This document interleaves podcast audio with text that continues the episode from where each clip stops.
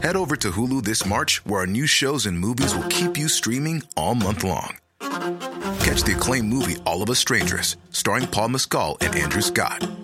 Stream the new Hulu original limited series We Were the Lucky Ones with Joey King and Logan Lerman. And don't forget about Grey's Anatomy. Every Grey's episode ever is now streaming on Hulu. So, what are you waiting for? Go stream something new on Hulu.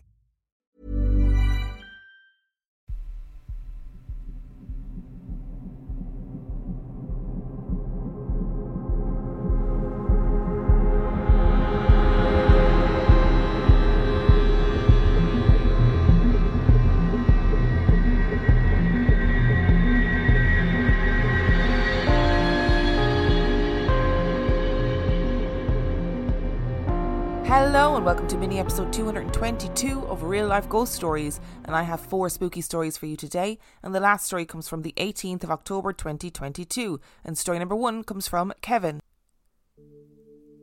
I've always had what I call insight. It's like knowing an extra level of the world around me. Sometimes predicting events and getting a sense of things around me that no one else can feel. It's like really strong instinct. A few years back, I went to work at the Theatre Royal Windsor, which is a 200 year old theatre with a lot of personality, and not always in a good way. On my first day working in the bar and listening to the other staff talking about the lady in black walking through the walls and Agnes, who was the long dead seamstress who didn't like people going into the costume department in the attic. I somehow was never bothered by any of that as they were mostly just stories told to new staff members to creep them out.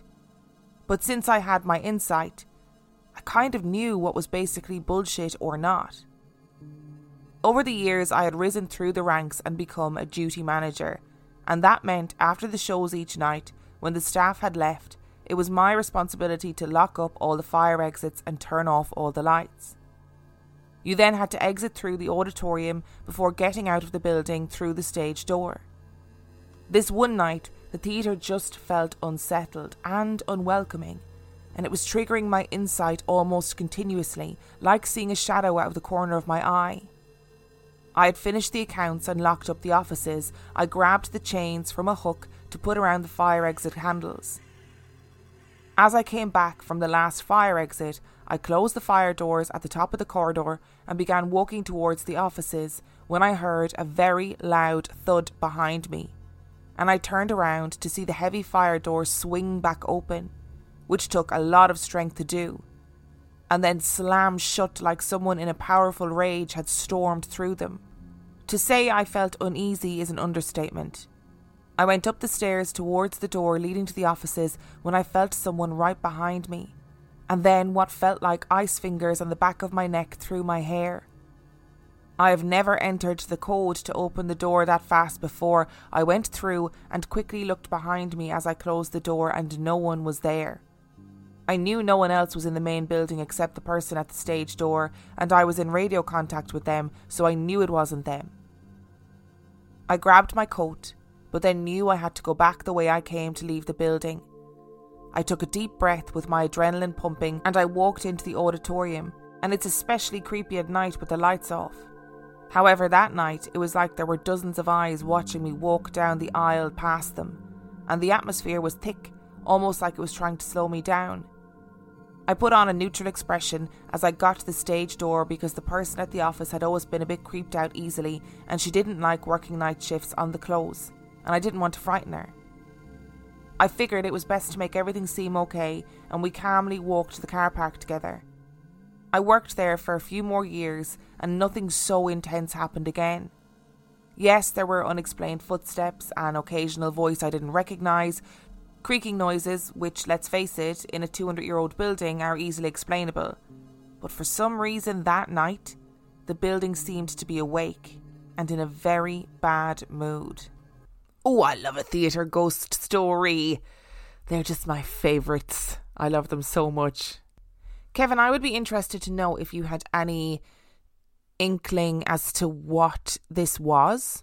This thing that sort of slammed the door angrily, fingers through your hair. Ooh, that is horrible. That is horrible. It it puts me in mind of this scene in The Grudge. You know, when she's washing her hair and the hand comes out of the back of her head, and she oh, that's what it reminds me of.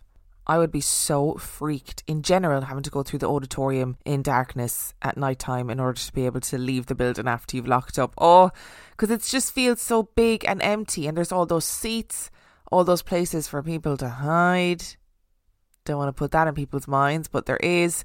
And then you've just had this horrible experience where something has violently slammed through a fire door, ran its fingers through your hair, and you have to go back through again and try and keep it cool. I mean, fair play to you. It's very nice of you to keep it cool, knowing that the other person who's working was going to be easily freaked out and wouldn't wouldn't be okay with that information.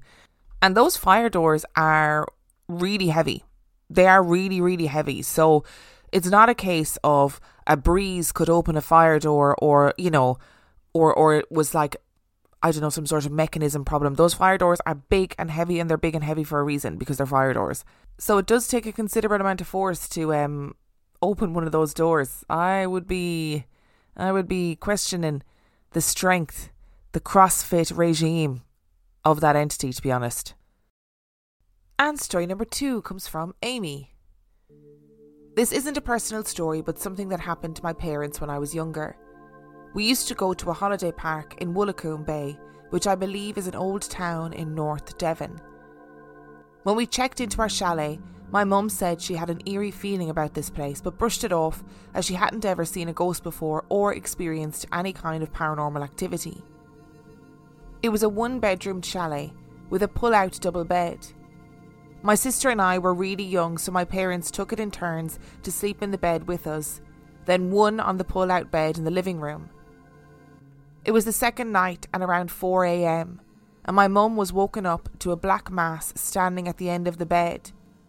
And when she sat up to see if it was me or my sister, the black mass ran at her through the bed and into the wall. My mum was pretty shaken up, but put it down to maybe a nightmare or her imagination. She never mentioned it to my dad, as she didn't want to scare us, as we were old enough to know what ghosts were, and also my dad probably wouldn't have believed her, because they aren't the kind of people who believe in the supernatural. On the last night, it was my dad's turn to sleep in the living room, and again at 4am, my dad was woken up to the same black mass at the end of the bed, which again ran at my dad and into the wall behind the bed.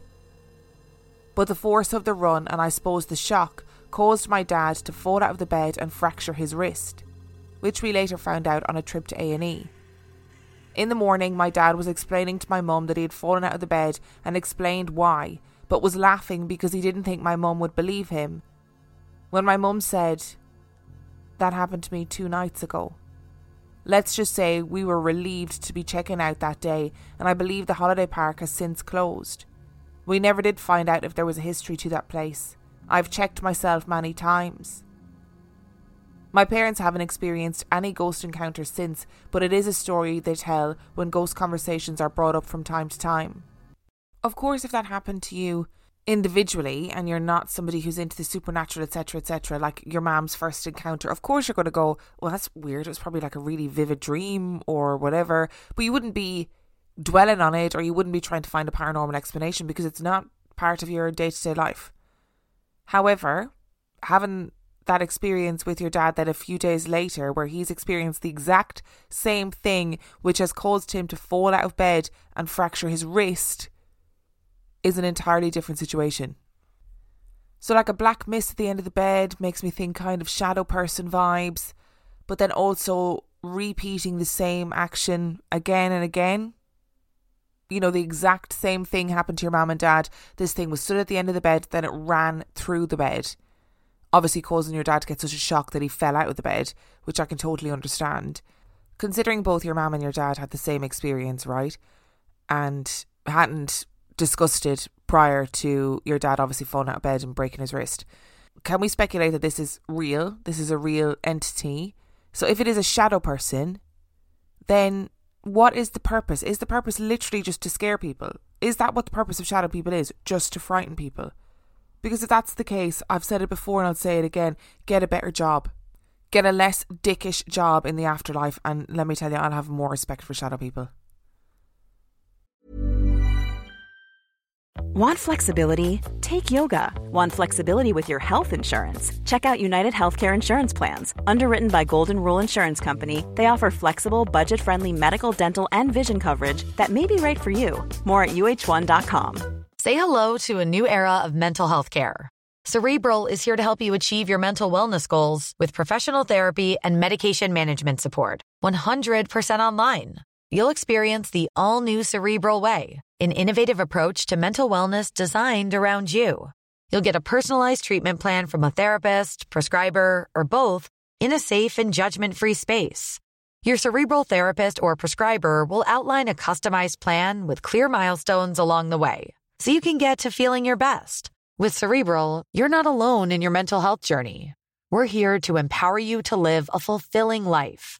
So take that first step towards a brighter future and sign up today at cerebral.com slash podcast and use code ACasts to get 15% off your first month. Offer only valid on monthly plans. Other exclusions may apply. Offer ends July 31st, 2024. See site for details.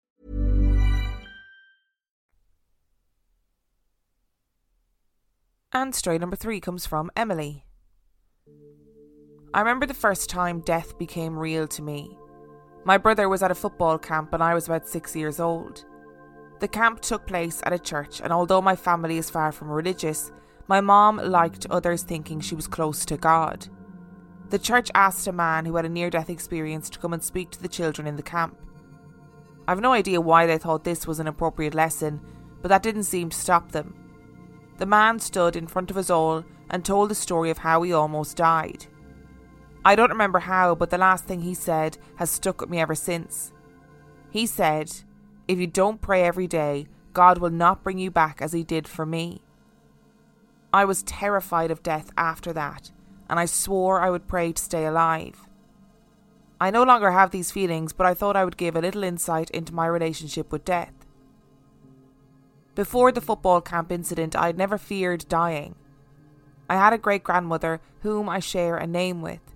She was hard of hearing, and a past stroke made it very difficult for people to understand what she was saying. I do not remember this, but I have been told that when I was little I would go and sit in her room and talk to her and listen to her even though no one else knew what we were saying. She passed not long after, and I inherited her bedroom furniture. It was a beautiful rustic green, and I adored it. My mom told me that after her passing, I would tell her stories about my grandmother as though we were still having our little chats. My mom just thought I missed her. One night, though, I went to my mom and told her a story about my grandmother. This was a story that I shouldn't have known as I wasn't alive when it happened, and only the people there knew about it. I wish I remembered what she said and what we talked about. I think she was visiting me after her death and the only explanation I have is having her furniture and sharing her name. I think children are more accepting of the paranormal, and that's why I was able to see her. I sometimes wish that was still possible. Later, when I was 16, my mother's mom died of an overdose. I was never close to her as my family didn't want us to be involved with her drug taking. I only really know what she looks like through pictures. Before the news got to us that she had died, I was at the mall. From behind, I saw a woman in her 70s with thick, long grey hair, just like the pictures. She turned and I saw her. The woman I had seen several times in albums and baby photos. I called my mom and told her, and we just shrugged it off as though it was nothing. We never really knew where she was or where her life had taken her, so we just assumed she was in our hometown for the time being. Later that week, we got a call from my mom's uncle saying that she had passed away. The crazy thing, though, was that she was already dead when I saw her. Part of me feels that she was leaving me with one more memory of her. Most recently, and my last very bizarre experience came about a month ago. I was standing outside saying goodnight to my boyfriend. I always walk him to his car, which is parked in the street outside my house. It was dark, but the street lamps were on, so the road was very visible. I have a brother who lives about two hours from us, and he comes home randomly all of the time. My boyfriend and I said our goodbyes, and as I was walking back to my house, I saw a tall man who had a sort of hunch. I just assumed my brother had arrived out of the blue as usual. I see odd things out of the corner of my eye all the time and never say anything because it freaks my family out. This time, though, I really thought it was my brother, so I shouted out, Hey Andrew, what are you doing outside? Nothing. I was so confused, and then he was gone. Andrew hadn't come home that weekend, and I was too scared to tell my family anything. Seeing people in my house never frightens me. I just kindly say out loud, Please don't scare me. This time, though, I thought I was alone in the street at night. It's amazing the things that you remember from childhood. Like if somebody came to a camp and told me that I didn't that if I didn't pray every day, God won't bring you back as he did for me, right? I would be praying until my hands hurt. You know what I mean? I'm not entirely sure what they were trying to achieve by exposing 6-year-olds to that story, but I guess it's that kind of misguided idea that fear is a good way to uh, teach children. and uh, yeah, pretty. That's pretty chaotic energy. I love that story about your grandmother. And you know what? I wonder if genuinely if you could understand her as a child. So I know that you said she'd had a stroke and it made understanding her very difficult. I think that, that children often have a much easier time understanding, say, other children with a speech impediment, for example. And I, I think it's partly to do with not having expectations of language in the same way that adults do. So children just accept things and maybe because of that acceptance it's easier to understand what your grandmother was trying to say rather than trying to figure out what you're expecting her to say. I don't, I'm not sure that makes any sense, but it does in my head. And why would she not want to come back and keep talking to the person who could understand the things that she was saying?